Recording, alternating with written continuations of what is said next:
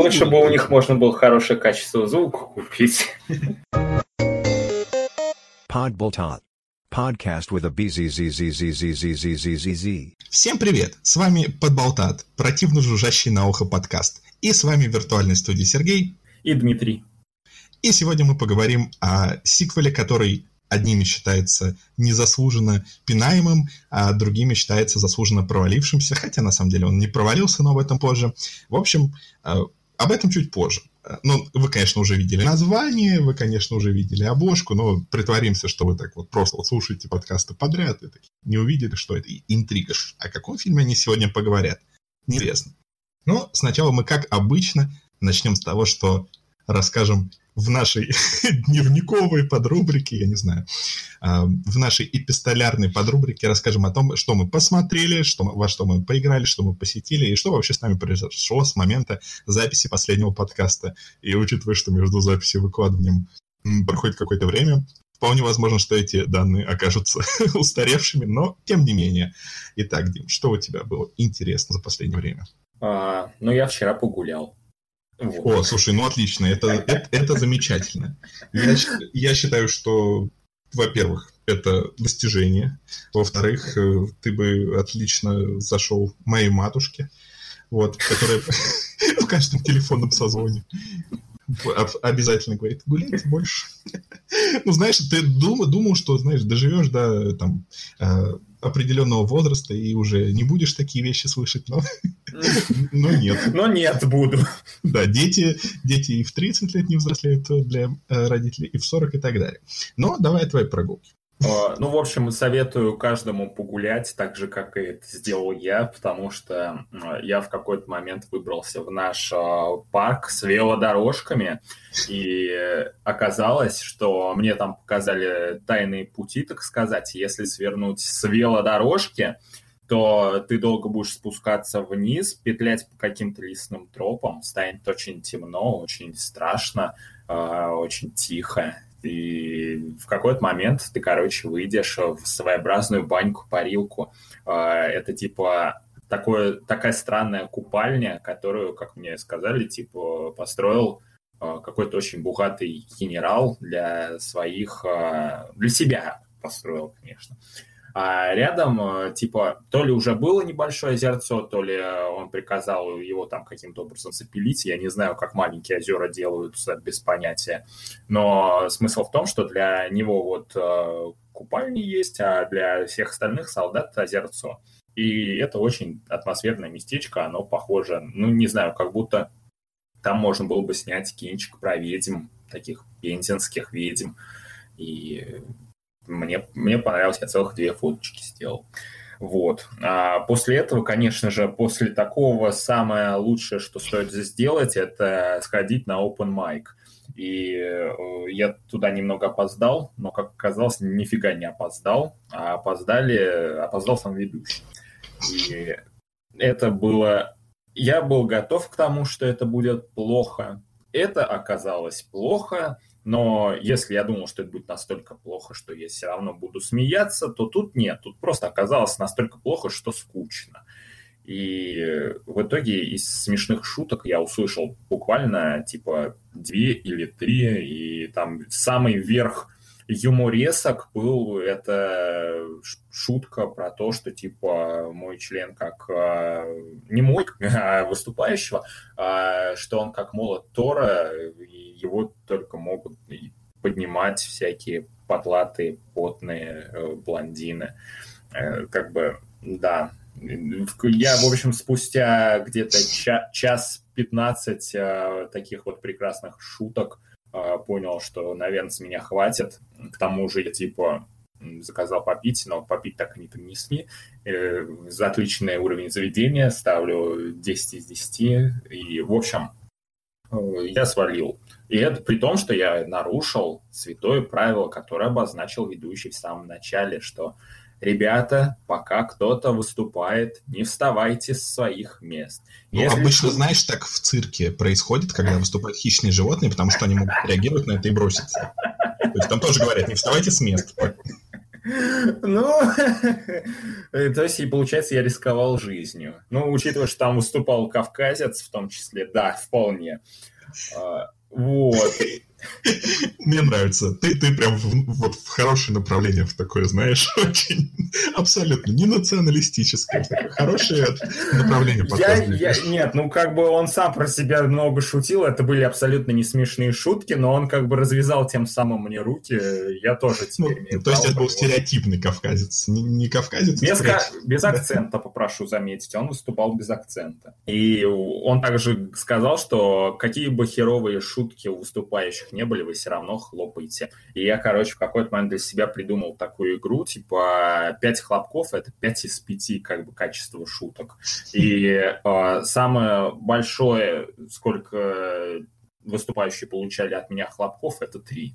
Так что такой вот э, себе open mic. Не ходите на такие мероприятия, пожалуйста, никогда. Только если вы не хотите выступать, но прошу вас, не выступайте. Вы с вероятностью 99% не сможете.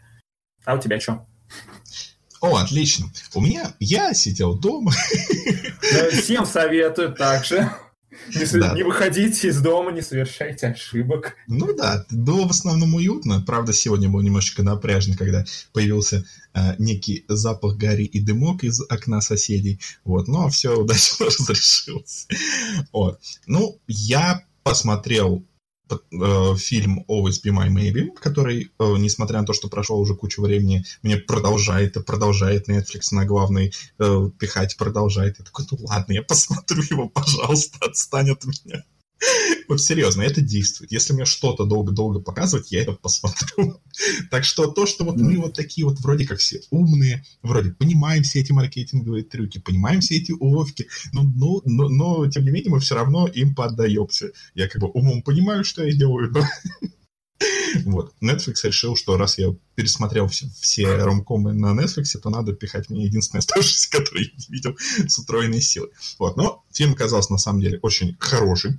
А, там а, главную роль играет актриса, которая озвучивает э, много кого. Там, она озвучивала персонажа в Боджеке, в Туки Берти, в Ральфе, ну, в общем, такая очень сейчас... А, еще она стендап-комедиантка, и я забыл ее имя, ну вот.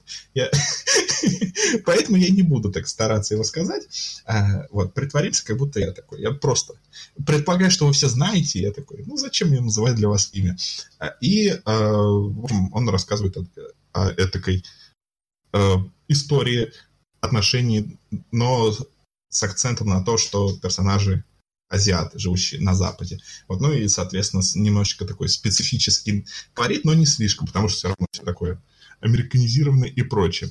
Вот. А фильм приятный, он довольно-таки такой... Э, короче, я сейчас вот э, упомяну э, оценку. Раз уж мы сейчас без Никиты Тришина, он его поставил восьмерку. Вот. Во многом говорит. Да-да-да-да-да. Непонятно, о фильме или о Никите Тришине. Там, там есть э, камео Киану Ривза, из-за которого Дима не посмотрел этот фильм. Вот. Видишь, как интересно? Мастерски перевернул. Да-да-да, видишь, по-другому сформулировать. На самом деле он не посмотрел его из-за того, что оно слишком маленькое. И... Но Никита мне позже написал, сообщил, что нет, нифига, там Киану практически второстепенная роль у него такая. Главная роль, да. Главная второстепенная роль. Не, ну я помню, как когда вот э, выходил лет там сколько, 10-15 назад э, фильм, по-моему, «Восемь из вокруг света», и там в маленьком камео был Арнольд mm-hmm. Шварценеггер, и он у нас на всех плакатах шел, как он, что он в главной роли. В общем, ну да, да, да. И, ну, на самом деле, да, он там есть, но как бы, ну, он там скорее такой в том фильме, я не помню, как он назывался, типа «Дека или что-то такое тоже от Netflix, и там Киану тоже вроде был, вроде везде в рекламу его сували, но по факту его роль там ограничивалась минутами пятью-десятью, наверное. Ну да, так фильм совсем не об этом, он... Там довольно приятный абсурдный юморок, там а, в фильме, значит, а, главный герой играет в фикциональной такой фиктивной группе музыкальной, и это тот случай, когда у фиктивной группы очень хорошие классные песни, какой-то такой интересный, ярко выраженный стиль. Это очень прикольно. Вот. А, и одна из песен напрямую связан с Киану Ривзом. Это немного спойлер, но, но, но не спойлер, потому что я не говорю, каким образом. Так что это тоже забавно. В общем, можно посмотреть, можно не смотреть. В общем, хороший фильм. Восьмерка, нормальная оценка. Также я, наконец-то, обзавелся нормальным аккаунтом Майнкрафта. Вот, потому что все опять начали заново сходить по нему с ума. Я такой, блин. Где, в каких местах начали? Везде, серьезно. Все, э, кого я вижу, они просто, ну, Ты уверен, знаю, что этих людей стоит продолжать видеть? Я думаю, что стоит продолжать видеть. Кроме того, не забывай, что сейчас это крупнейшая игра в мире, и она обогнала Tetris и GTA 5 по продажам, и... Это грустно. Нет, это абсолютно прекрасно, потому что, на самом деле, вещь очень-очень замечательная и здоровская. В ней есть вот этот офигенный э, элемент открытия, то, что вот есть мир. В нем, в нем как бы ты сначала не понимаешь, что делать, а потом ты постепенно понимаешь, что сделать можно все. И, э, знаешь, по сути, это такая помесь э, какого-то... Э, ну, раньше был, была вот эта популярная игра, как, как это называется, Doodle God. Возможно, помнишь. Недостаточно популярная, по всей видимости. Недостаточно. Ну, на мобилках была. До этого у нее еще была такая браузерная версия, которая то ли алхимия называлась, то ли еще что-то. Суть в том, что у тебя сначала какие-то там пары элементов, и ты их смешиваешь, надо создать там хренлиард элементов, просто смешивая все основные. Вот. А тут примерно тот же принцип, но при этом открытый мир, там ты, полная свобода действий, полная свобода творчества, куча-куча всего, там даже, знаешь, вплоть до того, что там можно даже простые программы писать за счет всяких логических там блоков и переключателей. Блин, такая крутая вещь, такая замечательная. Вот, Майнк... вот если бы все игры исчезли, и остались только Майнкрафт и Roblox, было бы нормально. Потому что в Роблоксе можно воссоздать все остальные игры. Серьезно, там делают, знаешь, коны пятой GTA, какие-то стратегии, а, какие-то dungeon кроллеры там и так далее. Вот. А, и вот Майнкрафт, он просто такой гигантский, такой всеобъемлющий, с кучей-кучей возможностей. Классная вещь, классная вещь. Также я играл в Рекорд, который, от которого, ну, по-моему, ты мягко так намекал, что, ну, может, тебе не стоит покупать эту игру, возможно, она будет не такой хорошей. Ну, вот. потому что, да, игра, у которой 55 на метакритике, ну, как бы уже немного намекает. Ну да, ну и игра, к счастью, оказалась очень даже хорошей, я не знаю, может, она мне надоест мне, э, там, не знаю, через 15 часов игры, но пока что она очень стильная, приятная, веселая, с хорошим юмором и с приятным дизайном. В общем, ты там я не знаю. Я не знаю, как описать. Ты ходишь с роботами, и кого-то ты мочишь, что-то собираешь, что-то так, Просто такой апокалиптический мирок, все приятно. Мне кажется, тебе любую игру с таким геймплеем, в принципе, подсунуть тебе понравится. Не, ну если она будет такого же уровня качества, то возможно... Ну, учитывая 55, но не очень высокий, так, не очень высокая планка. Слушай, ну это же вообще не показатель. Наверняка есть куча игр, Ну я, я помню, ты как-то очень хвалил я помню, ты очень как-то хвалил игру на PSP, у которой типа и 50, по-моему, не было даже. Она там а... на Sims была похожа или что-то такое. А, наверное, это тот, который э, симулятор школы, слэш-симулятор знакомства да, такой. Да, да. Офигенная игра, мне очень понравилась. Да. Ну, ну да, да, понимаешь, просто низкий рейтинг, это не значит, что игра плохая, это значит, что игра не для всех, скорее всего. Ну, если он, конечно, не под ноль. вот. Ну, и кроме того, наверняка у тебя тоже есть какие-то примеры того, что ты любишь игру и бесишься из-за того, что у нее низкий рейтинг? Эм, к сожалению, нет. Первое, что приходит на ум, это черепашки ниндзя 2007 года и черепашки ниндзя 2004 года, но даже у них рейтинг был повыше, чем у, твоей игры. Вот. вот, ну еще я продолжил читать значит, комикс по игре Life is Strange. А, суть в чем? Почему? Наверное, это, это не настолько супер интересно, но суть в чем? Они сначала хотели сделать мини-комикс из четырех выпусков. Сделали хорошо. Потом жадные издательство такое, нет, давайте сделаем это онгоингом, то есть, чтобы оно продолжалось и продолжалось и продолжалось и продолжалось. Давайте грести бабло. Вот, ну, я такой, ну, блин, ну, я не люблю, когда так делают, я люблю, когда законченная история, вот.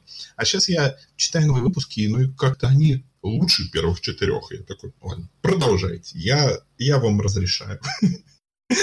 Это все, что я хотел сказать. А теперь давайте перейдем, наконец, тому, что ждут наши уставшие слушатели.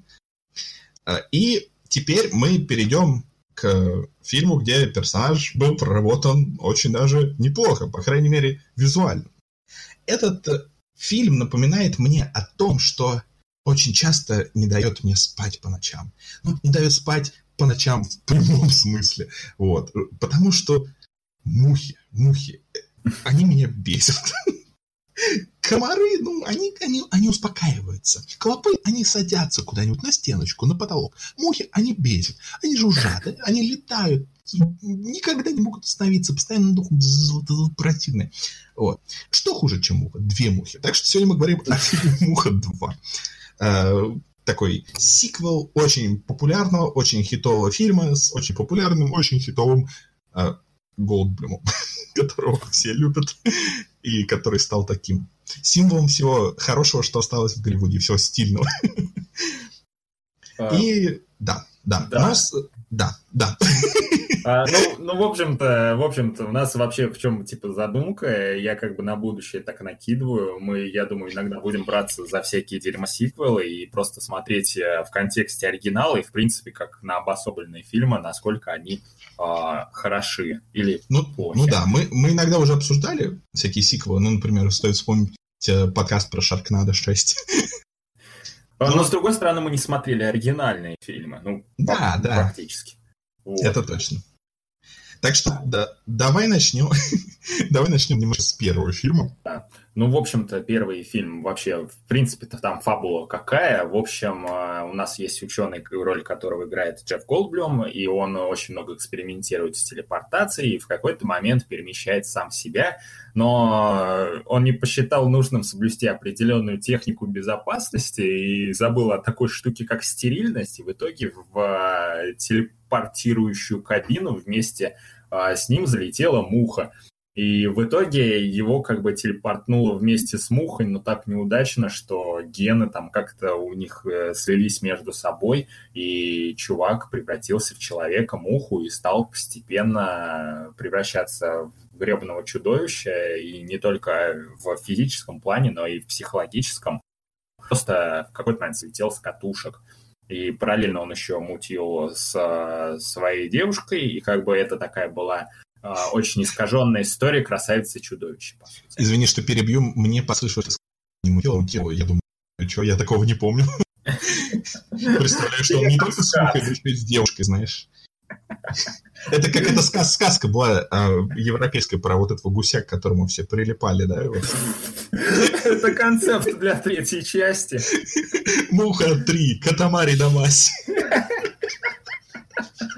Не, ну знаешь, в каком-то смысле концовки обоих фильмов можно воспринимать реально как к Тамаре Дамаси, потому что там к чуваку всякая херня налипала. Но я расскажу про Тома Салливана. про э, Тома Салливана, который работал скульптором на Мухе, Мухе 2, а также работал с Эмом Рейми. И его спросили, как он адаптировался к тому, что за 30 лет эм, спецэффекты стали компьютерными, как он приспособился к новой эпохе, он сказал, что, в общем, не очень-то он приспособился. Он купил Adobe Creative Suite с Premiere Pro After Effects. Но нифига не смог разобраться ни в каких инструкциях обуча... и обучающих э, э, и обучалках. Купил книгу для чайников и даже не смог сделать так, чтобы э, сопоставить то, что в книге, и то, что на экране. Он даже ни, ни, ни разу не смог отредактировать никакой кадр. Он не смог сделать никакие спецэффекты и просто впустую потратил сотни долларов. Вот. А, также эм, э, он звонил в службу поддержки Adobe, э, спрашивал, какие курсы можно пройти, чтобы понять их руководство. Ему не ответили. В, с Premiere Pro не никакого глоссария. Короче, он в итоге просто тупо зафейлился, не смог в этом разобраться и забил. Я не знаю, по-моему, это так прекрасно. Ты слышишь про всех этих э, талантливых людей, которые там вот э, так прекрасно работали в одно время, потом бац, и даже по книжке для чайников чувак просто не смог разобраться в программе, в которой, я не знаю, какой-нибудь современный а, ребенок из поколения за, там, за пять минут разберется. Ну, понятно, ну, хоть, хотя бы больше, чем он разберется, вот так вот скажем. То есть, я не знаю, это так грустно. Но возвращаемся к первому фильму. А, да. в общем, там история какая. И был продюсер Ки Поман, и он в свое время там поработал над разными э, триллерочками, хорророчками, типа попутчика. И в какой-то момент он предложил сценаристу Чарльзу Погу, давай, мол, замутим ремейк «Мухи». А «Муха», та старая, она была основана на рассказе, который, типа, опубликовали еще в «Плейбое», и фильм этот вышел там в середине 50-х годов, и давайте, мол, сделаем ремейк, потому что э, старый фильм, он бесконечно устарел, и у него хоть есть какие-то интересные задумки, но смотрится все это просто нелепо. И, в общем, они решили надыбать где-то деньги на производство. И главный источник средств это оказалась студия Brooks Films, которая как бы немножко так кинокомпания Мела Брукса. Мела Брукс это тот чувак, который дофига пародий сделал, а, там космические яйца, все дела. И, в общем... К космическим так... яйцам мы еще вернемся. О, и, в общем, э, так вышло, что на самом-то деле Брукс Фильм, Фильмс, они давали деньги, ну, не только на комедии, то есть они в свое время, например, финансировали «Человека-слона», и как бы они могли себе позволить там сотрудничать э, с чуваками, которые пилят хардкорный ужастик.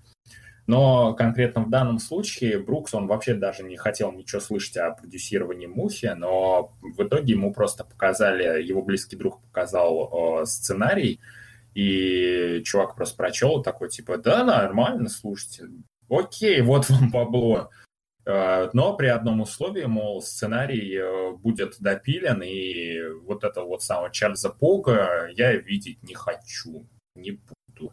И в итоге этого беднягу его просто туда-сюда гоняли, то брали, то увольняли, то опять брали, то опять увольняли, но в итоге кое-как там сценарий был дописан, э, решили, значит, Э, позвать э, чувака. Вообще, типа, сначала продюсер хотел реально позвать Дэвида Кроненберга, который как бы во всей этой теме с хоррорами шарил. То есть он уже к тому моменту там снял видеодром, сканеров, мертвую зону.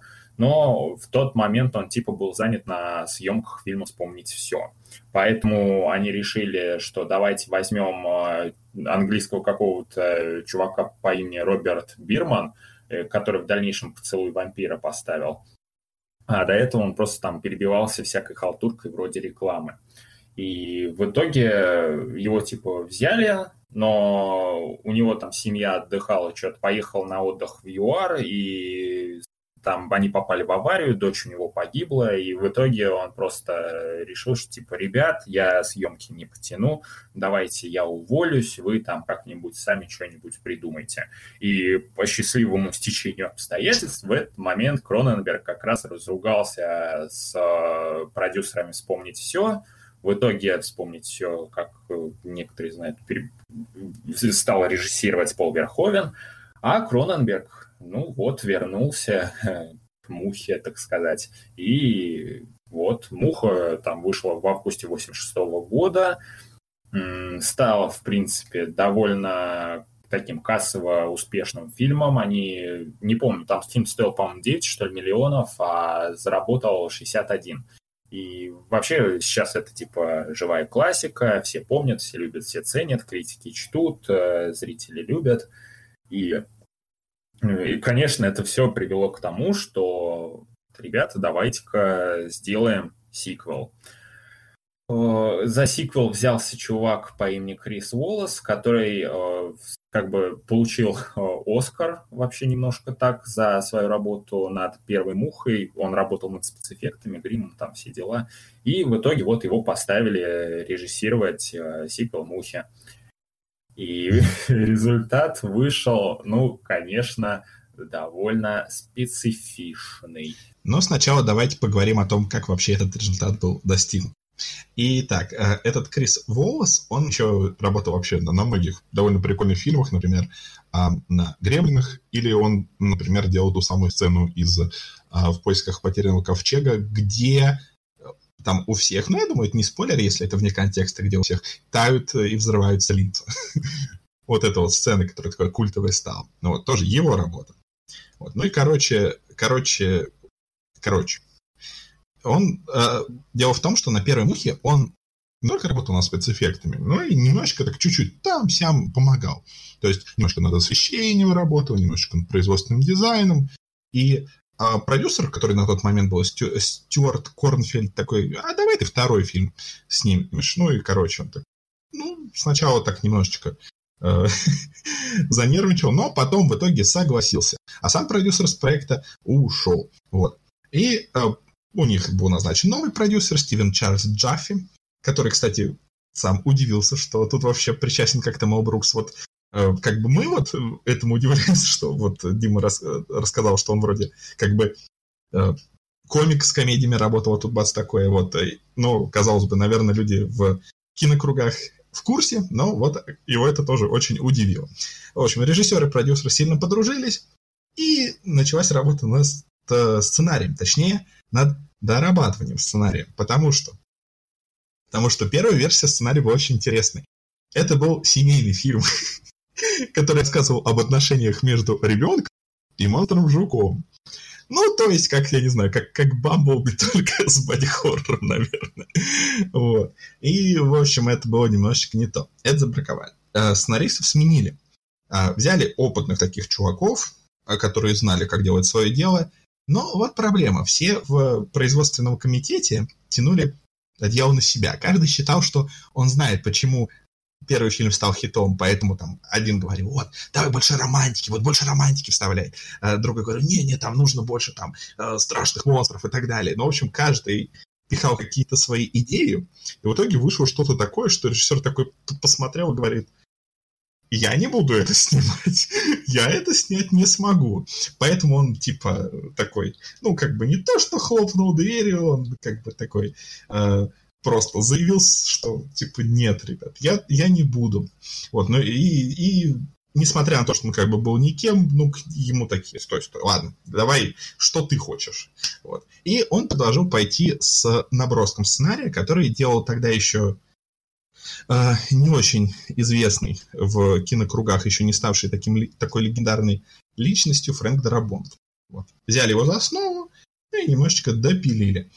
Э, начали готовиться к съемке. Сначала хотели снимать, э, по-моему, в Торонто, где снимали оригинальный фильм, но выяснилось, что фильм, в общем-то, требует огромных декораций, и нигде, там, фактически в Северной Америке, таких нету, кроме как в студии Бридж, который находился в совершенно другом штате. И, в общем, суть в том, что это было очень специфическое место. Это была огромная-огромная такая коробка. Там это было, там, наверное, крупнейший павильон на то время, но но он был абсолютно звукоизолирован. Там была рядом железная дорога, и, короче, э, ну, в основном, то есть там хорошо было снимать э, визуал, но звук приходилось очень сильно допиливать. И они его застроили весь, то есть вот прямо вот до краев. Весь этот павильон застроили, и это были на тот момент, ну, просто довольно рекордные по тем временам декорации, так что фильм вот, чего-то в этом отношении достиг. Ну, начали этот, э, набирать актеров. Сначала режиссер такой, ну вот, я хочу Винса де Анофрио чувак, который играл там в цельнометаллической оболочке в других фильмах. Ну вот, ему сказали, ладно. Ну, его попробовали, ну и как бы сказали... Он, он такой смотрит, не, вообще не подходит. Поэтому ему там кто-то предложил, посоветовал, там, Эрика Штольца, он пошел там с ним обедать, э, и ему Эрик Штольц, вот этот, который в итоге сыграл главную роль, говорит, Крис, скажи мне честно, нафига ты вообще хочешь меня в своем фильме?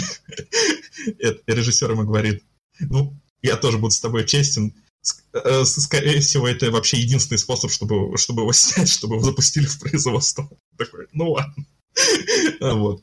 Ну, а тот просто согласился, потому что, ну, ну это работа, э, работа довольно интересная, и, и как бы он не то чтобы был против, хотя, хотя, хотя Эрик Штольц очень боялся первого фильма, он его очень пугал, но, тем не менее, ему было интересно поработать над новым.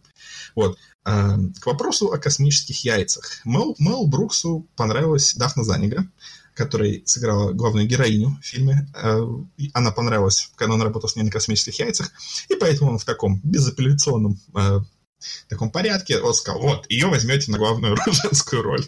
И все такие, ну, блин, мы же не знаем, она играла только в фильме совершенно другого жанра. Вот, ну, ну в итоге как-то, э, ну, пробы прошла, все хорошо, всем понравилось. Э, все было адекватно. Короче, она еще играла, я помню, в Melrose Place, и знаешь, мне очень приятно, что у актеров, которые играли в таких сериалах, как Melrose Place, есть работа. Ладно, не хочу ничего сказать против актеров. На самом деле, актеры там были нормальные, но, боже, это был такой трэшевый сериал. Он мне так нравился.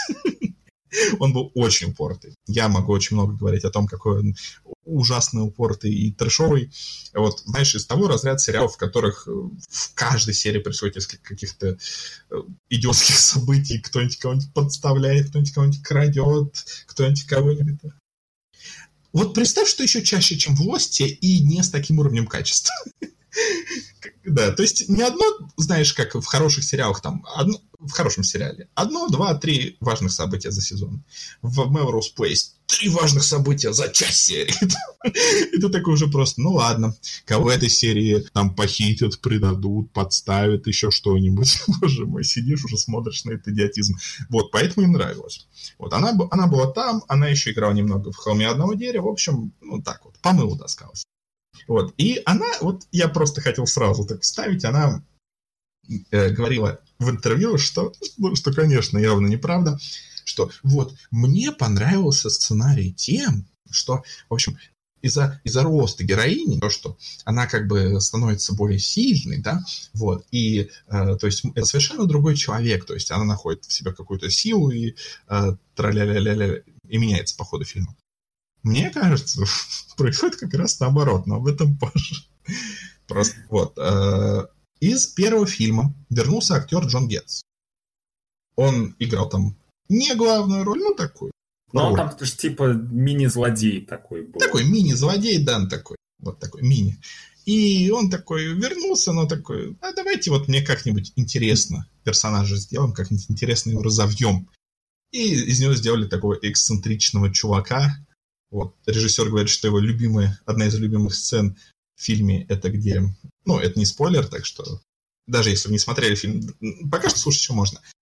Где герой с героиней э, заходит э, в дом к этому чуваку, ну, он типа приглашает их присесть, и потом, когда он подходит к какому-то креслу, герой такой, сюда не садись. И просто без всяких объяснений, без всего. То есть э, и им приходится сесть на другое кресло или там на другой диван. Вот такая абсолютно не в темная сцена, где он просто не дает им сесть на какое-то кресло. Вот. И режиссер говорит, что это одна из его любимых сцен. Потому что, а, что она, говорит о качестве фильма? ну, что говорит об эксцентричности персонажа? А, сначала хотели э, Джину Дэвис вернуть из первого фильма, который играл там главную женскую роль. Но я не знаю, насколько это соответствует правде, потому что где-то указывались какие-то другие версии, но режиссер говорит, что проблема в том, что Джина Дэвис не хотела иметь дело со сценой родов. У нее это была какая-то вот психологическая травма. Она говорит, вот типа, ну, вот что угодно, но вот я не хочу быть задействован в сцене родов. Вот. То есть, ну, в других источниках писали, что вот ей не нравилось, что спойлер, ну, абсолютно небольшой спойлер для первых пяти минут фильма, что ее там героиня быстро погибает и так далее. Но, она, ну, вот по официальной версии ей прям очень-очень-очень этого не хотелось э, быть в сцене родов, потому что у нее какая-то травма. Ну, окей. Ее заменили на другую эту э, актрису, и, и начались съемки. Съемки проходили довольно хорошо. Понятно, что студия все равно так более-менее на всех чуть-чуть давила, но команда была отличная, все были очень дружные. Э, например, оператор раньше работал над э, «Восставшим из ада», и поэтому он умел обращаться с очень такими ограниченными ресурсами, выжимать из них максимум, хотя сейчас они уже были не такими ограниченными, но тем не менее, э, все равно и все равно не мега-блокбастер был. А, они построили для себя мини-пляж, съемочная команда. То есть купили бассейн, залили его и насыпали вокруг песок. То есть просто у них было, было свое место, где можно потусить и отдохнуть. И с точки зрения именно отношений, они были как большая дружная семья, и в этом отношении съемки проходили очень хорошо. А, режиссер, в принципе, испытывал определенные трудности, потому что это был его первый раз, но но, к счастью, и актеры понимали, что делать, и продюсер его поддерживал. Вот. И э, даже, даже ребенок, который, ну, который играет героя в более юном возрасте, был нормальным. У него была только единственная проблема, он не мог, не могли сразу снять э, сцену, где он толкает длинную речь, там сидя с собакой, но это тоже справились. А вот ребенок, который играет главного героя в совсем юном возрасте, вот с ним была одна из главных проблем, потому что он, у него был дефицит внимания примерно как у меня, секунды три. Поэтому пришлось сделать там миллион дублей, а там же нужно, что он так спокойно смотрит в камеру, внимательно слушает. Это было очень-очень сложно. Но в итоге сняли. А вот собака, собака, которая там играла, вот она все с первого дубля делала. Собака была лучшим актером, вот. так что к ней претензий никаких не было. К вопросу о собаках. Сейчас уже чуть-чуть вот так спойлерно, но не сильно. В общем, в фильме, скажем так, э, присутствуют некие аниматронические собаки а, как результат эксперимента. Вот. То есть некий, некая мутировавшая собака присутствует в фильме, без подробностей пока. И одна из главных терок режиссера с э, съемочной группой заключалась вот в чем.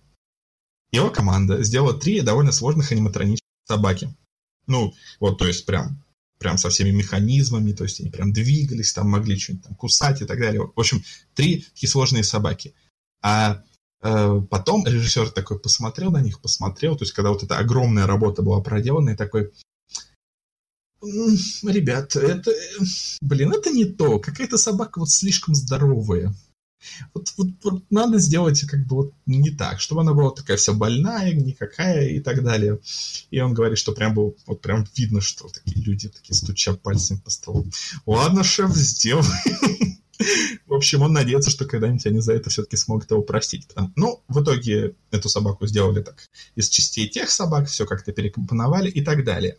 Сложнее всего было... Это, наверное, тоже спойлер, но если фильм называется «Муха», наверняка там есть муха. В общем, Сложнее всего было сделать, конечно, муху, потому что муха присутствует гораздо дольше, чем в первом фильме на экране, и э, поэтому было куча разных манекенов, например. Э, был манекен, который играл ноги отдельно. Был манекен, который играл муху в виде сверху. Был манекен в полный рост. Был даже отдельный манекен, чтобы сыграть муху, которая разбивает стекло и падает вниз. То есть его там просто его кидали и все через стекло. Вот. И фильм в итоге вот э, сняли, все были профессионалами, все было хорошо. Композитор был специфический, потому что он был очень талантливый, но это сейчас э, композитор может там спокойно все записать и воспроизвести, а тогда нужно знаешь, прийти на пианинке там сыграть. В общем, он не то чтобы очень замечательно играл на пианино, то есть э, режиссер рассказывает, что он играет, ошибается, матерится на себя. В общем, было вот так вот. Но было понятно, по крайней мере, что он хочет, и особых там претензий не было, и было лишь несколько ему замечаний, но в целом работа его была принята. То есть монтажер был отличный. Короче, команда была хорошая. И фильм скоро сняли. Им разрешили делать внутренние сначала показы э, для того, чтобы оценить, как смотрится фильм, что делать не всегда. Уже только потом э, делать показы для более какой-то широкой аудитории, маркетинговые показы и так далее. А, я чуть позже расскажу о том, какие были изменения внесены, потому что в фильме есть э, две вырезанные сцены, но, наверное, об этом лучше в контексте говорить. Вот. А пока что лишь скажу то, что м, самая сильная реакция аудитории была на момент, где а, ну, это не спойлер. Это, ну, все знают, что это фильм. Да это «Муха 2». Можно спойлерить просто в усмерть, мне ну, кажется. Мы, мы, мы сейчас начнем, я просто пока ограничиваюсь общими фразами. В общем, момент, где э, раздавливают голову. Вот. Лифтом. Там вообще была проблема в том, что фильм два раза получал рейтинг X, то есть фактически порнографический рейтинг. Поэтому э, режиссер такой, ну, ну, это же фильм ужасов, он же должен пугать и шокировать. Ну, видимо, не слишком пугать, не слишком шокировать, поэтому пришлось чуть-чуть перемонтировать некоторые сцены и, наконец-то, добились э, просто взрослого рейтинга. А, фильм вышел и прошел довольно успешно.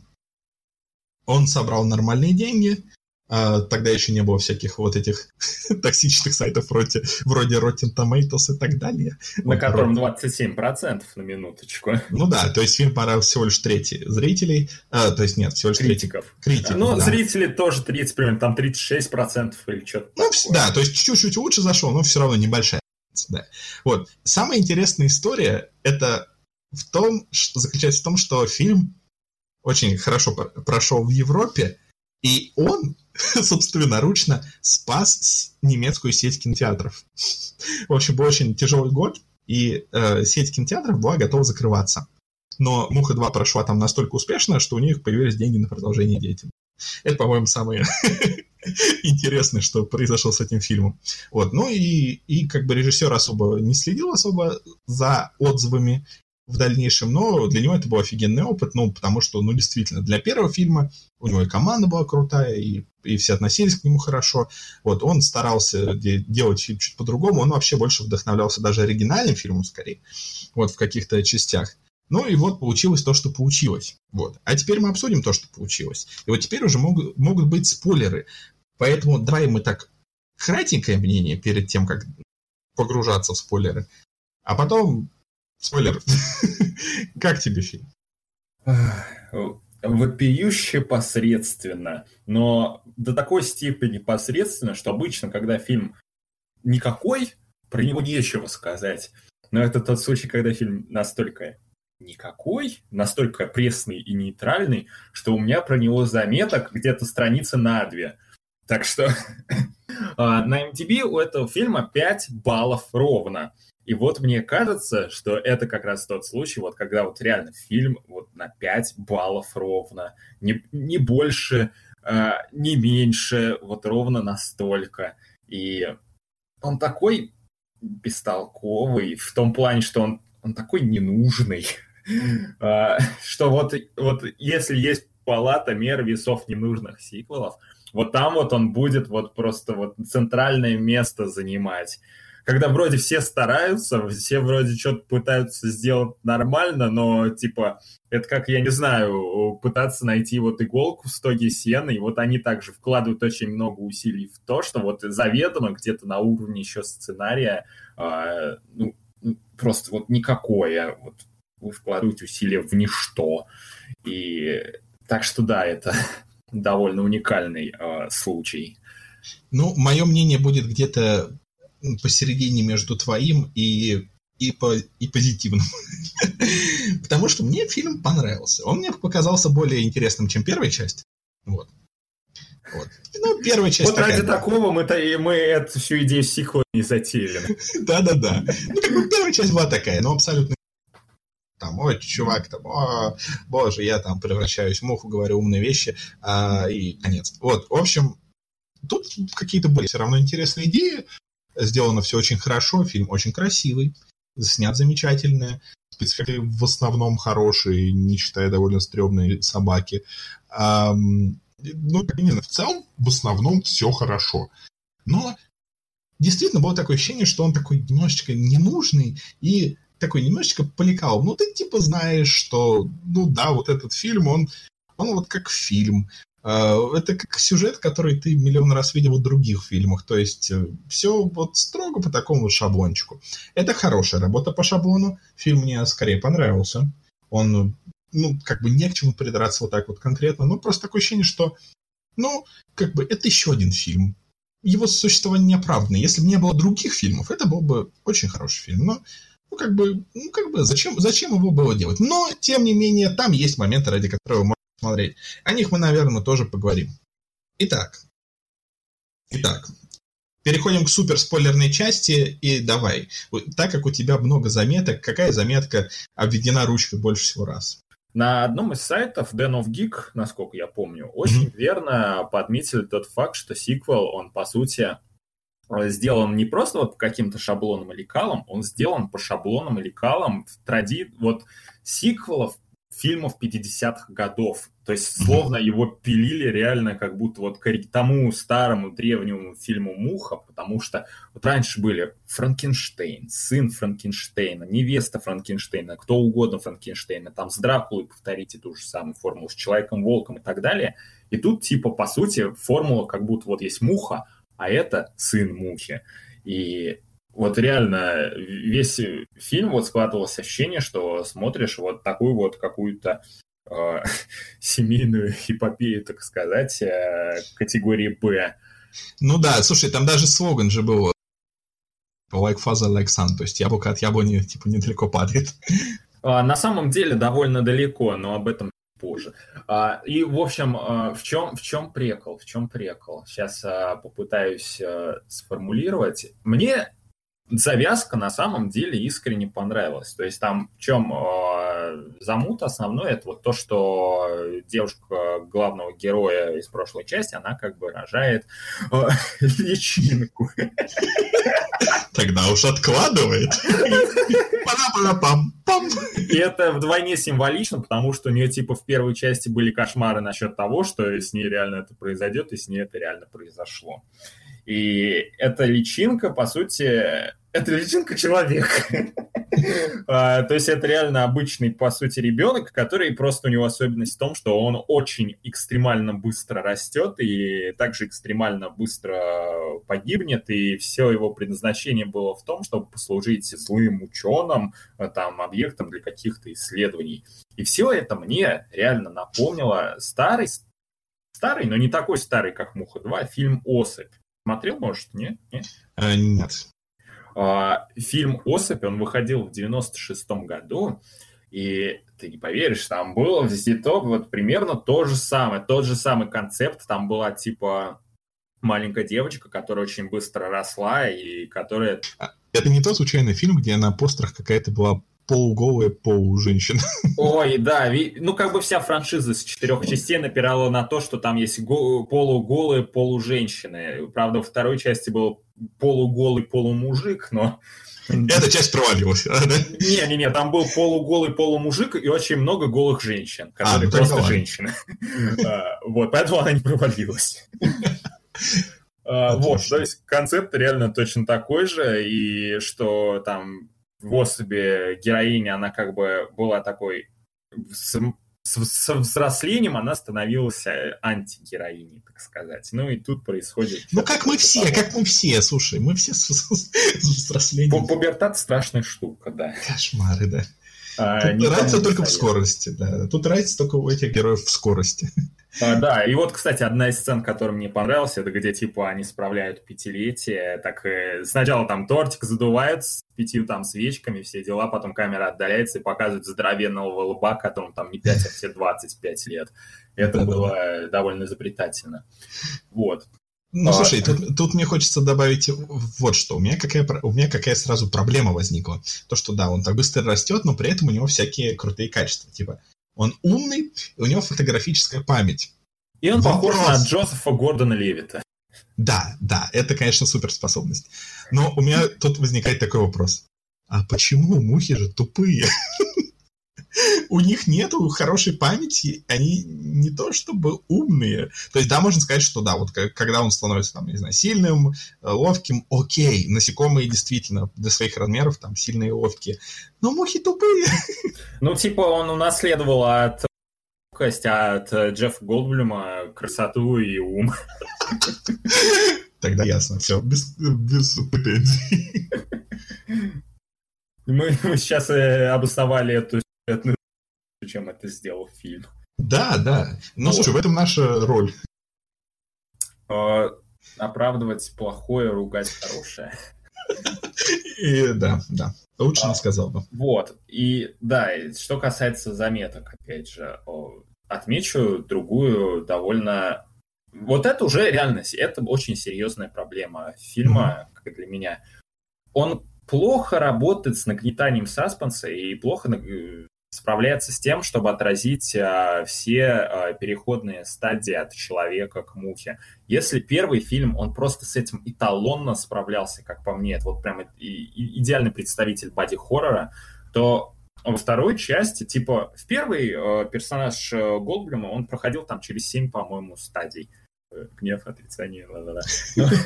А, в общем, через 7 разных стадий, и тут герой, я не считал точно, но вот где-то 5-7 тоже проходит, но это ощущается намного хуже.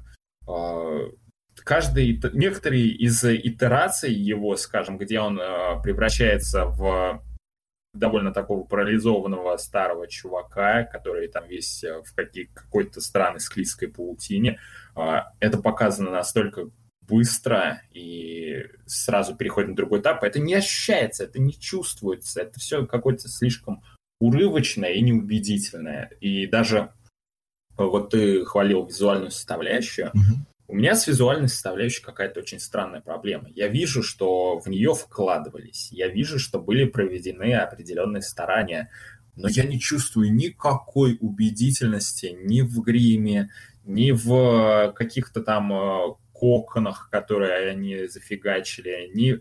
А уж когда доходит дело до самой мухи, которая, блин, по сути, как будто паук и таракан. От мухи там ни хрена нету. И это, это, это выглядит вот... Блин, как тот фильм назывался? Биозавр? Местами выглядит примерно так же. Просто... Или как в рок-н-ролльном кошмаре, где вот этот вот дьявол был. Просто какая-то... как- Ну, понимаешь, тут в чем как бы загвоздка. Если на, реж- э, на роли режиссера, уже язык заплетается, берут чувака, который славится крутыми Да. спецэффектами, который э, получил за это Оскар, и который офигенно все это делает. Если его берут на роли режиссера, это значит, что он не будет заниматься спецэффектами, потому что он режиссер. Вот в чем подвох. Но из него должен был быть, ну, приличный куратор, что ли. Он должен был смотреть. Ну, раз он уж к собаке прикопался, ну давайте пусть он уж ко всему остальному построже будет. Потому что по факту единственное, что в фильме а, получилось, ну, хоть в какой-то степени показать убедительно, это собака, наверное. И то, и то, ну так, ну, ну, ну так, ну очень так себе. И еще, э, наверное, в самой заключительной сцене там э, что-то, э, какое-то странное личинка какая-то. Ну, это тоже было довольно... Личинка гендиректора. Личинка гендиректора. Ну, это да.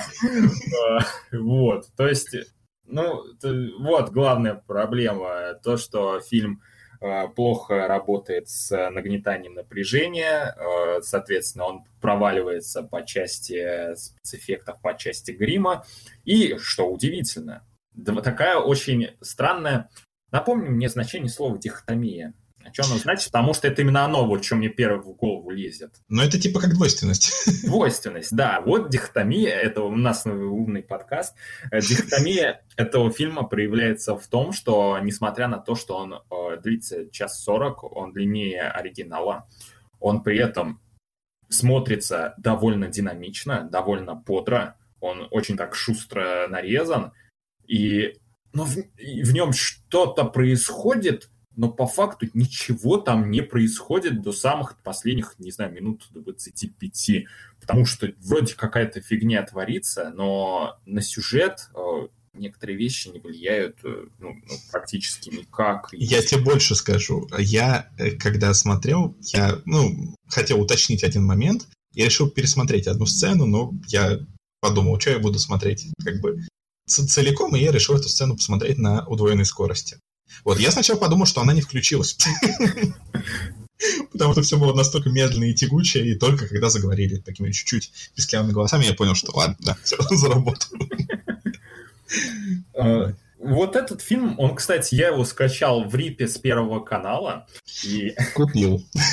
а, Купил, купил на торрентах, правильно говорю? Купил на та- ну, ну а как иначе? А, В общем, это был рип с первого канала, это был мега хреновый рип, там он местами разваливался на какие-то пиксели.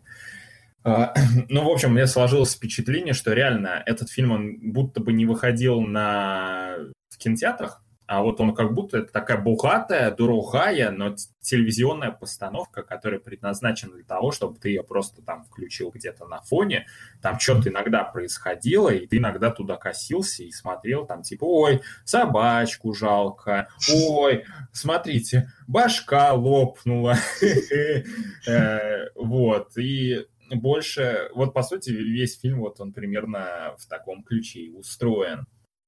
А, Ну, вот я смотрел в оригинале, и, и у меня было довольно такое хорошее качество.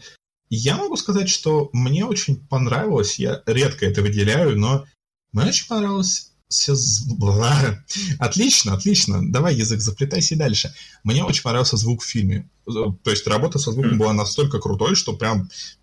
Ну, такое даже в современных фильмах не бывает, что вот ты, ты какое-то такое полное погружение, вот тут шаги, там шаги, тут звуки. Ну, короче, очень хорошая работа. А, кого там? Звукорежиссера, видимо. Вот. Это мне очень понравилось. Вот к этому претензий нет вообще.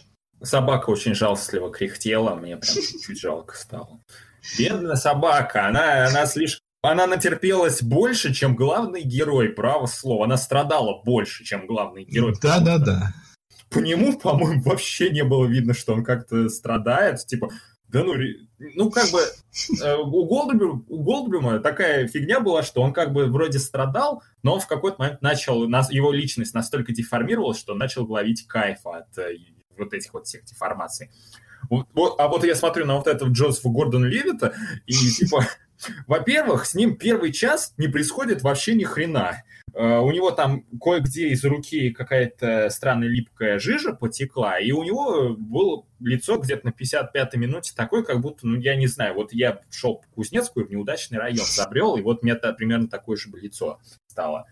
И типа, алло, там 40 минут до конца, там какие-то изменения с героем будут, и они реально происходят, и вот типа все эти многочисленные этапы, их на тебя вываливают просто кучей, там по 5 минут каждая. Да, и... знаешь, если бы их не было, фильм был бы лучше. А, ну, если мы с точки зрения спецэффектов это рассматриваем, то да, определенно. Не, ну если бы это просто была такая, знаешь, скорее драма о взаимоотношениях подопытного и... и... плохо. Эта часть тоже проседает по сравнению с первой. Там неубедительно это все, типа... Я не верю, я не верю в этих героев, я не верю в этих актеров, они, они не то чтобы плохо играют, но они, они просто отрабатывают деньги, не больше. При этом Эрик Штольц, он же такой, знаешь, по методу Станиславского, он так постоянно просил называть его именем главного героя. Выходил из образа. Ну, как бы образа Эрика Штольца. Я муха, я муха. Цокотуха. Садился всем в тарелке. Дафна Заника. Вот ее героиня, она... Мне кажется, я как раз хотел бы вернуться к тому, что я сказал, то, что она в интервью сказала, что ее героиня типа развивается и становится сильнее. По-моему, все происходит супер наоборот. Сначала он встречает такую сильную, уверенную в себе девушку, которая знает, что хочет, которая немножечко так сначала держит его на расстоянии, а потом она становится какой-то э, чувихой, которая зависит от какого-то чувака, с которым они недалеко... Давай, недалеко. Спасибо, мой язык мой враг мой, с которым они недолго протусили. И э, влюбляется в него больше, чем э, он в нее, и постоянно пытается его отовсюду там выручить, все за него сделать, и там постоянно а бедный бедняга, там тра-ля-ля-ля. Я не знаю, мне кажется, это наоборот, она остается тряпкой. Вот. Гоните ее, насмехайтесь над ней. Да-да-да. Вот, кстати, в фильме есть вырезанная сцена. Это к вопросу о темпе фильма, раз ты говоришь, что он проседает. Там была сцена, которая была вырезана, из... потому что из-за нее темп еще больше проседал. Суть в том, что э, как бы режиссеру сразу продюсер сказал, я не знаю, какой из них, но, в общем, говорит, так, вот, вот эту сцену, ее, ее не будет в, в, в финале фильма, ее обязательно вырежут, потому что она жутко-жутко просадит темп. А, этот режиссер такой, да нет, нет, тут, тут клевая сцена, я ее сниму. Вот. В общем, снял ее, э, там у них такой... Э, сцена была, что они приезжают за едой в магаз, точнее не в магаз, а в какой-то Макдональдс подобный фастфуд, в общем, и пока эта девушка, эта героиня ходит за едой, этот чувак сидит в машине, его начинают задирать дети из другой машины, отца которых играет э, производственный дизайнер фильма. Вот, потому, там многие, кстати, кто в фильме занимал какую-то должность, они какие-то небольшие роли там сам играли. Вот, а этот э, производственный дизайнер, он такой был. Там главный, один из главных весельчаков на съемочной э, площадке, поэтому его поставили на роль такого а, отца очень такого придурочного. И пока она ходит, в общем, они его задирают, и потом происходит то, что э, он как бы недовольный тем, что дети его задирали, он блюет на них своей муховской жидкостью. ну как? Она ну... с точно таким же эффектом действовала, как и ближе к концу. Ну да, но типа дети успевают закрыть окно, и поэтому как бы с детьми все окно, типа стекло расплавилось. Это точно бесполезная сцена. И это как-то вообще так смотрится не в тему, типа, почему он наболевал на детей кислотой? Зачем? Да, это было абсолютно не в тему. Но вот, кто но... из нас не захотел так сделать? Ну, ну, это да. Ой. И концовка была другая. А вот с концовкой все было чуть интереснее. Ой, ну давай сначала лирическое отступление насчет вырезанных сцен. Они же туда запихнули вырезанную сцену с первой части с Джеффом Голдблюмом. То есть, хей, mm-hmm. смотрите, у нас есть продающая фишка. Вот. Ну, знаешь, это все-таки лучше, чем э, фотография Мэтта Дэйвона в «Наследии Борна». А тут хотя бы он что-то говорит и в таком своем типичном таком псевдофилософском ключе. А, а Переходим к концовке страданием. Да, концовки страданием. Я просто был немножечко... Материться, наверное, тут не принято. Я был немножечко в шоке. Потому что эта концовка, она умудрилась одновременно. Если мы говорим сейчас вот реально о последних сценах. Да-да-да-да-да. Я, я попозже расскажу о том, какая была альтернативная концовка. Давай пока обсудим. О, а, в общем, небольшое такое предисловие. Последние полчаса они, в принципе, там появляется что-то под названием сюжет. И, И что-то под названием экшон. Ну да, если... Ну да, мы имеем, наверное, право сказать, что это был экшон. А, главный герой, ну просто с нифига начинает... Э, он был просто немного расстроенный, опечаленный, ой, какая оказия, там, я превращаюсь в личинку обратно. А потом у него просто внезапно снесло крышу, он всех начал убивать. Ну, а чё бы нет, ну, правда, типа, давайте я плюну на всех там жижи, и они растворятся, это было, конечно, прикольно, это единственный хороший, наверное, визуальный эффект, такой динамичный, скажем так. Да, вот. И еще, ну, конечно, лопнувшая башка чувака, все, лифт очень медленно едет, опускается, а он очень долго-долго на него смотрит. Причем прикол в том, что этот лифт, он был просто техническим лифтом. И то есть сначала этой сцены не было, этот лифт был исключительно утилитарный для нужд съемочной площадки. Но потом такие, а почему бы и нет? А, вот, вот. И все это приводит к тому, что фильм начинает косплеить концовку первой части. Но ему это удается хреново. Мало того, что там драма просто выкручена в ноль, так еще э, происходит то, что главный герой, он как бы забирает с собой э, э, главного злодея, наверное. Он что-то делал злодейское, но и не очень понял, что. Ну, типа... ну, ну да, то есть он, по сути, хотел э, стать таким главным поставщиком всякой генетической хрени, чтобы э, стать, стать э, мегамонополией, модифицирующей э, людей и так далее. Вот, и это был вот такой первый испытуемый. Но, кроме того, он сделал нехорошую вещь, обманув доверие этого чувака и поставил скрытые камеры в квартире, в которую он его переселил, хотя пообещал ему, что вот все, больше с тобой не будет никакого наблюдения. Э, страшно, такой достойный смерти, конечно, максимально жестокий. Вот. И если в первой части, я не помню, там Муха, короче, он же как бы, он там скрестился с какими-то неодушевленными предметами. И типа Катамари Дамаси реально. Да-да-да. То тут он скрестился с этим чуваком. Ой, я так ржать начал, когда главная героиня такая, типа, нет, что с тобой, нет, и начинает просто отрывать куски грима да, от чувака. Вот это было очень странно, как бы, э, как бы, блин, а если это его лицо? Ну, это как бы... он знал, что делать, да? Ну, это как бы ладно, ну, типа, я не хочу придираться к мухе ни к первой, ни ко второй по части логики, потому что если это начну делать, там претензии на уровне, знаешь, э, генетических изменений там во время скрещивания человека и мухи, там уже очень много всяких вопросов возникает. Ладно, хрен с ним, условности, типа, то самое правило, когда в фильме допускается одна большая условность, и мы это принимаем на веру. Но тут у чувака отдирают эти куски грима, и под ним девственно чистое лицо Джозефа Гордона Левита. Не, не, это... я, я теперь, я, я, я, я тебе сейчас объясню. Э, ты, наверное, пропустил такую сцену, которую ты, если моргнешь, можно пропустить. Которая все это объясняет, короче. Там чувак, это в одной сцене сидит за компом и печатает. И, конечно же, есть стимул не смотреть на экран, когда печатает. Правильно? Скорее всего, ты это и сделал. Так вот, на самом деле, там было объяснение. Он такой, типа, а, типа искал ответы на свои вопросы по базе данных или типа того. А, и такой, типа, можно ли вот, э, вот взять и с помощью этого устройства э, убрать вот эту мою мутацию? Говорит, типа, нет, это невозможно, на экране появляется.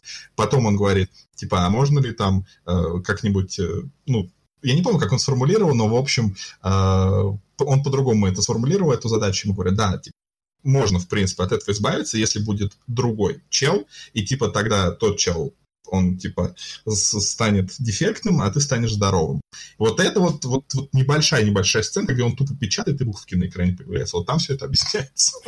Ну да, ну типа это вроде как объясняется, но это все равно с точки зрения логики и здравого смысла это все равно абсурд какой-то. Я не верю, я не верю в вероятность того, что так с человеком может получиться.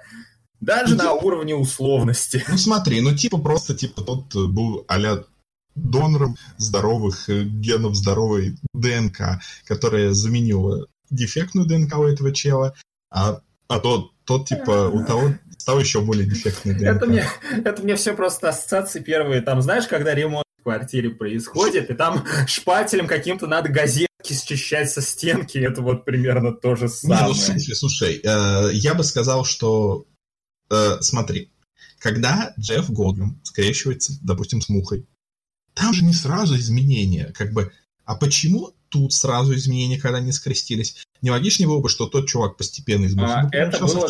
Ну, кстати, это было решение Кроненберга осознанное, потому что, по-моему, в оригинальном рассказе изменения произошли сразу, и чувак просто потерял даже дар речи и общался там с помощью табличек и всего такого. То есть как в фильме «Реальная любовь»? Не досмотрел. А, ну ладно, окей. Эм, вот, ну, в общем, ну да, по крайней мере, сделаны эти вот все коконы и личинки в этом моменте довольно-таки хорошо, так что... Ну да, ну вот что дальше произошло, я так э, э, э, ну, там вот этого вот личинуса гендиректора показали, как он он там что, он там что, из... Я опять, может, смотрел в полглаза, он там из миски собрался жрать или что? Ну да, да, да, то есть он стал таким... Как песель. Как, да, то есть... Э, как песель. А, да, да и, тут просто так, ребят, смена закончилась, 6 часов, давайте, Пускаем титры, все, все, хорошего понемногу. Мы не будем рассказывать, как там э, с главным героем, что произошло дальше, как его э, шкри- шкребком очистили от этой мерзости до конца. Мы не покажем ничего. Просто титры пустим на сцену, где эта личинка живет э, из э, миски и, и муха такая. Потому что надо же напомнить, что фильм как-то связан с мухой. Да. Потому что фильме, по сути, мухи-то как таковой-то и нету. Ну, кроме того непонятного существа. Ну, это существо, это не муха, это... Ну, смотри, а, режиссер говорил, вот сейчас, видимо, это все не сработало. Он, он говорил, что в первом фильме мы проводим, ну, дофига времени с этим Джеффом Голдблюмом, поэтому мы успеваем как бы к нему привязаться, и поэтому, когда он становится вот этим чем-то, мы как бы уже испытываем к нему симпатию. А тут а, мы как бы меньше проводим времени с этим героем, и он больше в образе этой мухи, и поэтому нужно, чтобы этот уже облик мухи как-то располагал, вызывал какую-то симпатию. Он располагает только тем, насколько неуклюже движется. Ну, да, кстати, он очень уклюже зато движется в некоторых кадрах, например, где только ноги топают.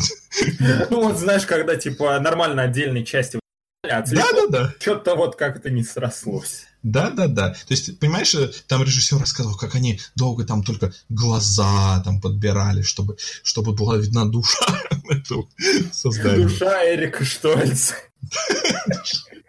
Вот. Ну, короче, была другая концовка, которая как раз бы, наверное, тебя больше удовлетворила. И, по сути, это, это концовка, на которой стояла студия. Это был такой более сопливый хэппи что они там сидят где-то там на бережку или там э, на причале, и вот у них все хорошо, и там, и она спрашивает как ты себя чувствуешь? Лучше, гораздо лучше, и там что-то едят, и на еду садится муха. Вот. И режиссер такой, я не хочу эту концовку, вот, но на всякий случай ее снял, да, и на пробных показах вот она всем не понравилась. И когда вот, ну, брали всякие замечания, заметки у зрителей, которые выходили из, кинозала, почти все говорили, вот, концовка отстойная. Он такой, ура, ура, мнение людей не совпало со студийным. В общем, да, эта концовка была в итоге выкинута, и он, и он сказал, что как бы, ну, вот как бы оригинальная эта концовка, она все-таки больше про месть. А, оригинальная концовка, по сути, мне тоже показалась слащавым хэппи-эндом. Теперь же менее слащавым, чем описанный тобой вариант, который звучит так, как будто, типа, они вот, ты говорил, что они построили там мини-бассейн, там, или что-то, чтобы отдыхать. Так да, надо было работать. Чтобы использовать вот это вот. Ну, а что, добру пропадать, лифт использовали. Да-да-да-да-да. Ну, ну да, знаешь, мне вот эта концовка показалась скорее, эм, ну, как тебе сказать, она показалась такой более комической, типа, о, смотрите, зло наказано. Ну и муха. Господи, это, блин, э, ну это такая неуклюжая концовка. Фильм хотя бы старался, знаешь, держаться на уровне качественной посредственности, но вот в этот момент он просто споткнулся там на обе ноги, и все, и типа, хей. Okay, сделали свой фильм из uh, просто ненужного в абсолютно бессмысленный.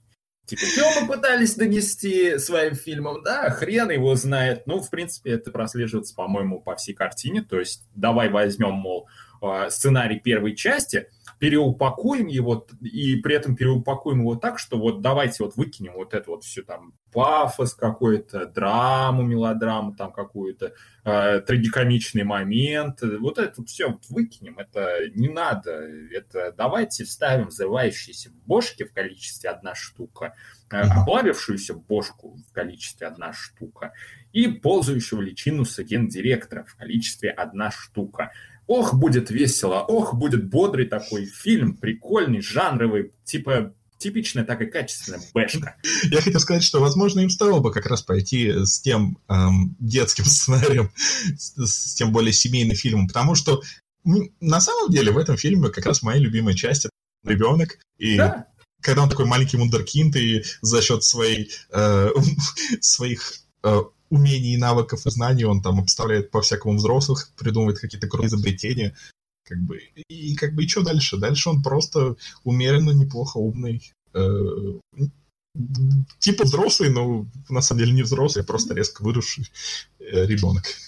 Реально, вся эта часть с ребенком, она и, она и по оригинальней так смотрится, да. она свежо смотрится. Да. Это, я бы списал на то, что это похоже на фильм «Особь», но фильм «Особь» вышел на 7 лет позже. То есть это он скорее копипастит «Муху 2». Так что, блин. И мы можем поговорить, пожалуйста, вот о чем. Так. Это уже второй фильм, да, конец 50-х, начало 90-х. Есть секс с ребенком. Что? А, черт! Потому что, по сути, в этом фильме есть сцена секса. И, по сути, несмотря на то, что наш герой быстро вырос, ему сколько, 5 или 10 лет, я не помню. 5. 5. А, ну да, 5, да. Итак, ему 5 лет. То есть, э, знаешь, даже, я не знаю, э, и вот через несколько лет выходит там большой, где, ну, я не буду там спойлерить, потому что там уже это спойлеры, если я расскажу, о чем там суть, но там тоже, по сути, есть секс с ребенком. Привет, ФСБ. Мы сейчас говорим про художественный фильм, которому лет 20-30, так что... Ой, ну, я думаю, что мы обсудили большую часть всего, что мы хотели обсудить, если мы не хотим растянуть подкаст на 15 часов. А, я понимаю, что у тебя еще осталось дофига заметок. Кстати, осталось всего полторы заметки. Давай, по ним пройдемся и переходим к завершению. А, да, ну, в общем-то, это, по сути, и будет как уже переход к завершению. Хотя, тогда подожди. Во-первых, в этом фильме какой-то жутко некомпетентный подход к науке. Все ужасно охраняется, все ужасно стерилизуется. Все а, как бы процессы которые должны вроде бы под наблюдением разных ученых. Нет, давайте вот засунем чувака в закрытую комнату, дадим ему е- существующее в единственном экземпляре дорогущее оборудование. Пусть он делает, что хочет я не знаю, с научной точки зрения. А, а потом, когда он там будет э, вылупляться, вместо того, чтобы поставить вооруженную охрану рядом, то давайте вот просто одна там э, беззащитная там э, работница будет с ним сидеть, и все, и никто не будет рядом это наблюдать, и ничего не будет там, э, никаких защитных мер предпринято. Отдельно стоит поговорить об охраннике. Охранник настолько тупой, бестолковый, что, во-первых, я не знаю, мне кажется, таких, во-первых, не бывает. Во-вторых, его играл стендап комедиант. И, и, и я не знаю. Это настолько глупо смотрелось. Вот этот вот рыжий охранник, который глава охраны, он настолько переигрывал и был настолько плохим актером, что это было настолько плохо, что даже хуже, чем мое повторение слов настолько в последнем предложении. Ну, давай теперь по твоим. Uh, ну да. В общем, я для себя в процессе вот сейчас uh, осознал, почему у меня такая проблема с uh, спецэффектами и гримом. Опять же, вернемся ко всему этому. Проблема в том, что я реально вот вижу, что это все искусственное, и в отличие от первой части, тут не чувствуется в спецэффектах жизни. Это, это статичная какая-то хрень, из которой иногда покапывает слизь. А, это тот же кокон, его можно было там сделать прям таким пульсирующим каким-то, я не знаю, э, чтобы он прям а, убедительный был. Но по сути, я такой смотрю, лежит штука, как будто сделана из папье-маше, очень убедительно выкрашена, очень аккуратно, красиво. Но это все еще искусственный, искусственное, искусственный, искусственный макет. И так со всем фильмом, в принципе. Он какой-то весь искусственный, весь как притянутый за уши, и вот. И, и вот, конечно, они взяли такой подход, давайте сделаем хорошую бэшку, там, непритязательную. Видно, что в некоторых сценах режиссер, он прям такой кайфует с того, что делает. Это вот все, что касается лопающихся голов, опять же. Но они, по-моему, все равно как-то пошли немного не по тому пути, потому что у меня есть пример замечательной бэшки, которая наплевала на большую часть психологических э, тем из оригинала, и упростила все, и сделала. И это был клевый жанровый фильм. Дай Честно. угадаю, это чужие? А, нет, мы сейчас, ну, мы сейчас распространяемся больше о сиквелах, которые недооценены. Я хотел пошутить про то, что чужая это бэшка. Э, ну, блин, ну, ну, вообще да, конечно. Четвертая часть бэшка. Я, я готов признать это. Остальные учатся в А-классе, а это бэшка. А, вот. Я просто к тому, что есть такой фильм, как «Психо». А, гениальный, шикарный, очень интересные темы затронуты, неожиданный сюжетный поворот, там все дела, можно копать в разных уровнях, там символизм, психологизм, и там как триллер, и как детектив, все хорошо срабатывает, все в нем замечательно. А есть фильм «Психо 2», который на он как бы понимает, что зачем мне тягаться с оригиналом по всей этой части, давайте просто будет у нас очень жанровый, очень годный триллер с одним неожиданным сюжетным поворотом, намеренно, прям таким четко. И они отработали эту программу на полную. Это пример того, как можно упростить, оказуалить идею и получить достойный смотрибельный результат. Я считаю, что «Психо 2» — это один из лучших э, недооцененных продолжений, вот, которые только существуют. А что касается «Мухи 2», то тут, конечно, программа отработана ровно вот настолько, чтобы я мог сказать, этот фильм не говно. Он просто окей. Он отрабатывает свою программу ровно на том уровне, чтобы мне не хотелось от него как-то зажмурить глаза творящегося кринжа. И он сделан так, что я не засыпаю на сороковой минуте. Он просто вот он есть, вот он длится там час сорок, он вообще никак не оседает в памяти. Вот на завтрашний день после того, как мы все это обсудим, э, я, скорее всего, про него забуду. Нет, ты будешь монтировать подкаст, тебе придется вспоминать все подробности фильма. Окей, на следующий день после монтажа подкаста я про него забуду, потому что этот фильм, он, он понимает, что он бестолковый, но ничего с этим не делает, по сути. Ну, ну подожди, если фильм не говно, то он не притянет мух. Хм. Мы уже задали вопрос умнее, чем задавал какие-либо вопросы этот фильм. И этот умный вопрос был про говно, заметьте. Шутка про говно спустя час тридцать. Ой. Итак, сколько ты ставишь этому фильму? Ой, ты уже говорил, сколько ты ему ставишь. Вспомнишь ли ты, сколько ты говорил? Ну, ну как бы, вот если объективно, Э, четыре с половиной. Но я как бы имею перед собой примеры того, как у многих получалось сделать сиквелы намного хуже. И, ну, 5. Как бы, окей, 5 из 10 сойдет. Не смотрите этот фильм, пожалуйста, никогда. Можете посмотреть э, вырезанные какие-то бест-сцены на э, Movie Clips или где там их публикуют. Ну да, на YouTube есть подборочки лучших сцен из этого фильма. А, это правда. Это факт. Они, они есть. Или, ну, вы послушали наш подкаст. Представьте вот в своем воображении а, все, что вы услышали. Наш подкаст длится примерно столько же, сколько и сам фильм. Да, да, да. Потратьте на него лучше время. На подкаст. Потратьте. Вы уже потратили. Если вы дослушали же времени. Так что, так что вот. Ага, мне фильм понравился больше, чем тебе. Он, он неплохой, просто он такой, он не обязательный. Если вот, вот прям вот вы поселились в гостинице где-нибудь э, в пустыне, и там DVD-проигрыватель, и там вот есть только муха, муха то это нормальный фильм. Он, он вас, в принципе, не разочарует. То, но если там есть еще какой-нибудь фильм, то ну, не всегда есть повод выбрать именно «Муху 2».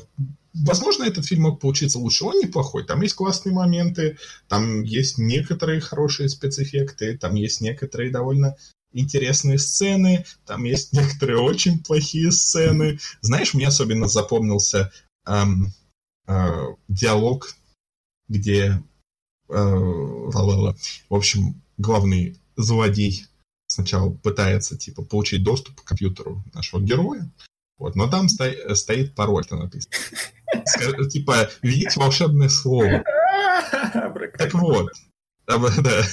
Ну, в общем, и потом, через какое-то время он говорит с главным героем, когда тот уже в таком, в, в, в канонизированном состоянии такой говорит ему, типа, скажи мне, что это за волшебное слово? И тот ему говорит, это секретное слово. И переход на следующую сцену. Это вот написание диалогов one-on-one. Просто. И там, там же такого полно. Типа вот это вот э, э, девушка, когда приходит к главному герою, и он там есть такой старый, вот это синее освещение, где был в этой сцене. Типа, да, да, все в порядке. Ты чуть-чуть изменился. Ну, да. Поэтому 6,5 из 10. Блин, я, у меня теперь идея открыть э, просто отель, в котором будет повсюду навешены фотки с Джеффом Голдблюмом с первой части. Там, короче, будет куча отсылок к первой части, все будет напоминать о том, какой-то прекрасный фильм. В номере будет лежать просто диск с «Мухой 2». И назовешь его «Муха полтора experience». Потому что... Потому что... Потому что. От слова «муха». Ну, отлично. А как вам фильм, если вы его уже смотрели? И, кроме того, если вы дослушали до этого момента, у нас для вас специальная просьба, потому что если вы прослушали подкаст так долго, вы являетесь сливками общества наших слушателей, вы являетесь просто лучшими из лучших, поэтому у нас для вас специальное задание. Обязательно нажмите лайк, нажмите репост. Колокольчик, расскажите друзьям, найдите родителей этих друзей. Взорвем вертолет вместе с человеком, и получится человек-вертолет. Давай просто взорвем вертолет человеком. Давай, кидаем карликом, человека. Карликом, да, карликом. Давай, из пушки. Да.